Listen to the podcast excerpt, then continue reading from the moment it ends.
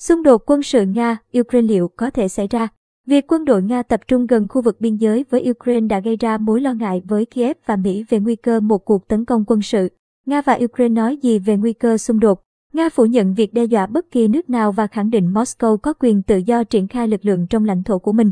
Nga cáo buộc Ukraine và NATO đang làm gia tăng căng thẳng và cho rằng Kiev có lẽ đang chuẩn bị giành lại hai khu vực ở phía đông, hiện do các lực lượng ly khai kiểm soát từ năm 2014. Mới đây, ngày 23 tháng 11, người phát ngôn Điện Kremlin cho biết Nga sẽ không tấn công Ukraine và sẽ không tiến hành những kế hoạch hung hăng, song không loại trừ khả năng hành động quân sự sau khi Moscow cân nhắc đến những mối đe dọa đáng lo ngại từ Kiev. Trong khi đó, Ukraine phủ nhận bất kỳ kế hoạch tấn công nào nhằm giành lại hai khu vực ở phía đông, đồng thời cáo buộc Nga huy động hơn 92.000 binh lính gần biên giới nước này để chuẩn bị cho một cuộc xung đột. Xung đột Nga-Ukraine liệu có xảy ra? Sau khi trao đổi với nhiều quan chức tình báo phương Tây và Nga, Reuters cho biết, gần như tất cả các chuyên gia đều nhất trí rằng sẽ không có khả năng một cuộc xung đột giữa Nga và Ukraine diễn ra trong tương lai gần. Theo các chuyên gia, một kịch bản thực tế hơn là Tổng thống Putin sẽ sử dụng lực lượng quân sự để phát đi cảnh báo rằng Nga nghiêm túc trong việc bảo vệ các làn ranh đỏ trước Ukraine. Trong những tuần gần đây, Moscow nhiều lần khẳng định Nga không chấp nhận việc NATO cung cấp vũ khí cho Ukraine hay bất kỳ sự hiện diện quân sự nào của liên minh này tại Ukraine. Nga cũng phản đối mạnh mẽ khả năng Ukraine trở thành một thành viên của NATO. Hồi mùa xuân năm 2021, Nga từng triển khai hơn 100.000 binh lính đến gần biên giới Ukraine và sau đó rút quân. Các chuyên gia đánh giá, bằng những động thái như vậy, Tổng thống Putin đang khiến các đối thủ của Nga phải suy đoán về ý định của mình và nhắc nhở phương Tây rằng Nga là một lực lượng mà họ không thể phớt lờ. Ukraine tăng cường lực lượng.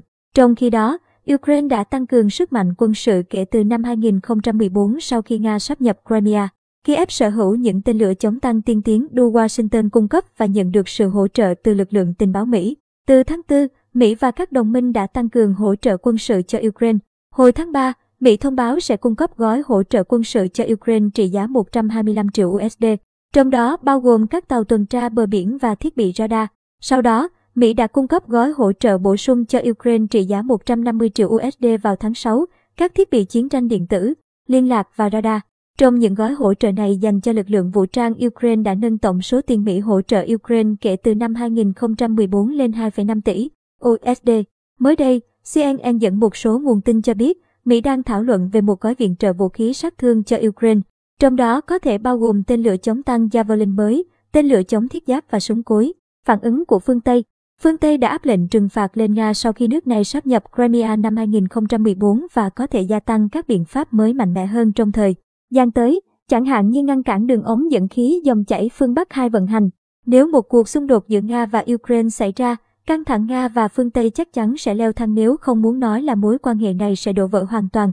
Hiện chưa rõ liệu NATO sẽ hành động như thế nào nếu kịch bản trên xảy ra bởi Ukraine không phải là thành viên của liên minh này. Dù vậy, việc không hành động gì có thể khiến NATO trở thành bên đứng ngoài cuộc chơi và NATO không hề mong muốn như vậy. Đây là một ván bài bên bờ vực chiến tranh. Cả NATO và Nga đều sẽ có những tính toán cẩn thận về những bước đi tiếp theo. Nếu NATO triển khai lực lượng, Nga sẽ coi đây là sự leo thang căng thẳng không thể chấp nhận được. Chuyên gia Sami Puri tại Viện Nghiên cứu Chiến lược Quốc tế IISS bình luận, liệu diễn biến ở Ukraine có thể dẫn đến chiến tranh hay không? Theo tôi khả năng này khó có thể xảy ra. Đây thực sự là kịch bản mà cả Nga và NATO đều cố gắng ngăn chặn, nhà phân tích này đánh giá.